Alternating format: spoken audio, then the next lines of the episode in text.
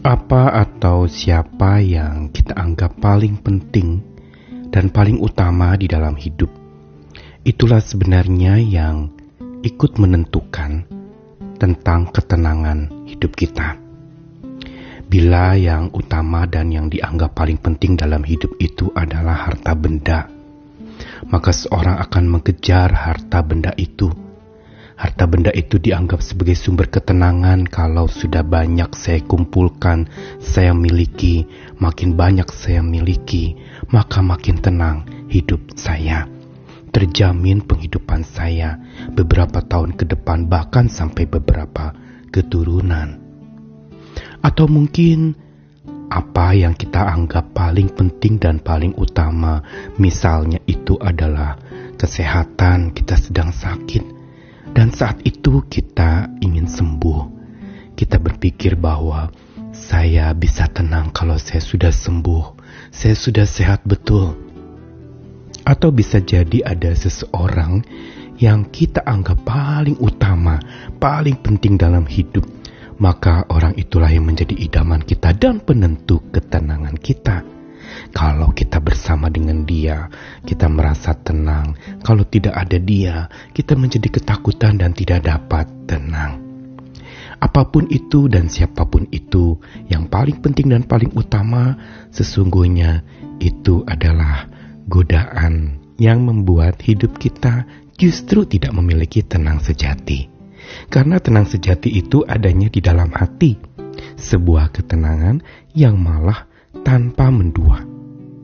Kalau kemarin itu saya berbicara tentang tenang yang berdua, yang hanya bisa ditemukan bila kita berdua dekat dengan sumber ketenangan kita, yaitu Tuhan, maka kali ini kita akan merenungkan tentang tenang tanpa mendua.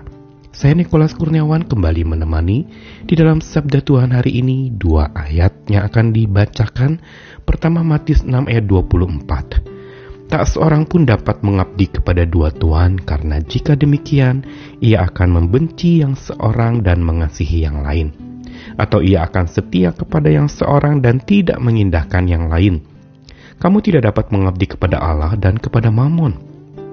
Lalu Yakobus 1 ayat 6 dan 8. Hendaklah ia memintanya dalam iman dan sama sekali jangan bimbang, sebab orang yang bimbang sama dengan gelombang laut yang diombang-ambingkan kian kemari oleh angin, sebab orang yang mendua hati tidak akan tenang dalam hidupnya. Dua ayat ini memang berbeda konteks. Yang pertama dalam khotbah Yesus di atas bukit mengingatkan kepada orang-orang untuk berhati-hati dengan godaan harta benda atau uang atau materi yang bisa mengalihkan pandangan iman kita kepada sosok yang kekal yaitu Allah yang hidup yang menjadi sumber rejeki itu kepada rejeki-rejeki yang sebenarnya bisa habis begitu saja ketika digunakan, ketika sudah dipakai, tidak ada lagi rejeki di dalam hidup kita. Dan karena itu Tuhan mengingatkan dengan keras bahwa tidak ada satu orang pun dapat menyembah dua tuan.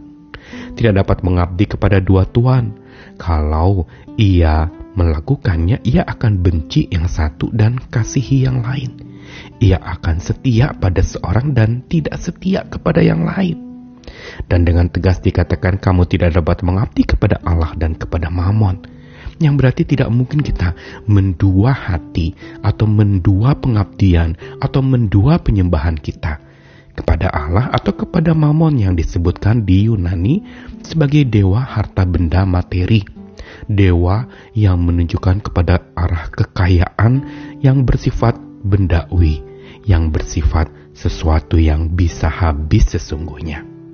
Dan Yakobus mengulang lagi dalam konteks kepada jemaat yang menerima surat itu untuk berbicara tentang berdoa kepada Tuhan. Yang dikatakan dalam doa meminta dengan iman dan jangan bimbang.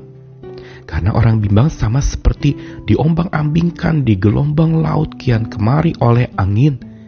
Dan dikatakan orang yang mendua hati tidak akan tenang dalam hidupnya. Memang konteks dua ayat ini berbeda tetapi sebenarnya pesannya atau inspirasinya itu mirip dan hampir sama. Yang satu bicara pengabdian kepada dua tuan, yang satu berbicara tentang mendua hati. Orang yang mendua hati akhirnya jadi mengabdi kepada dua tuan. Dan ini sangat menjadi konsekuensi logis, bukan? Begitu juga di dalam iman percaya kita. Kita bisa cari ketenangan dengan berbagai macam versi dan berbagai macam cara yang berdasarkan apa yang kita pandang paling bernilai, paling penting, dan paling utama. Sesungguhnya, hati-hati, karena kita akan dihadapkan kepada apa yang sementara dan apa yang abadi. Yang sementara itu tidak akan ada lagi, dan kalau sumber ketenangan kita berdasarkan apa yang sementara, tentu saja ketenangan itu tidak sejati dia akan berlalu. Tapi bila pijakan ketenangan kita adalah kepada Tuhan yang tidak pernah akan binasa, yang tidak pernah meninggalkan, bahkan tidak akan habis sama sekali. Dia dari kekal sampai kekal, dari selama-lamanya sampai selama-lamanya selalu ada. Dan kalau ini jadi pijakan ketenangan kita, kita bukan saja tenang dekat Allah, tapi hanya menjadikan Dia sebagai satu-satunya sumber ketenangan kita. Dan itulah yang menyebabkan tenang sejati dapat menjadi milik kita. Sabda Tuhan hari ini mengingatkan bahwa tenang sejati di hati baru dapat terjadi kalau hati kita tidak lagi mendua dan mengabdi kepada tua, dua Tuhan dalam hidup kita. Karena hanya di hati yang menunggalkan Tuhan, yang menunggalkan hatinya kepada Tuhan, sambil menyatu padu lekat pada Tuhan Sang Sumber tenang itu, maka tenang sejati akan memerintah, akan bertata di hati. Apa pun gelombang laut pergumulan hidup yang terjadi di sekeliling kita, kita tetap tenang karena ada Tuhan di hati. Ada kekuatan dari dalam yang menyebabkan tenang kita tidak perlu cari di mana-mana atau ke mana-mana. Atau bahkan kita harus bayar dan keluar uang banyak untuk memperoleh ketenangan itu tenangnya tidak kunjung datang, tapi malah uang kita yang hilang.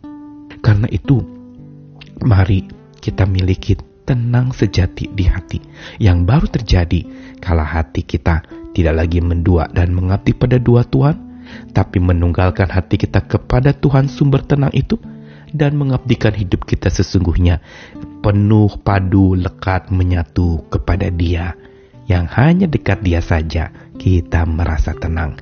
Kalau kita percaya dia memimpin kita, maka tenanglah hatiku.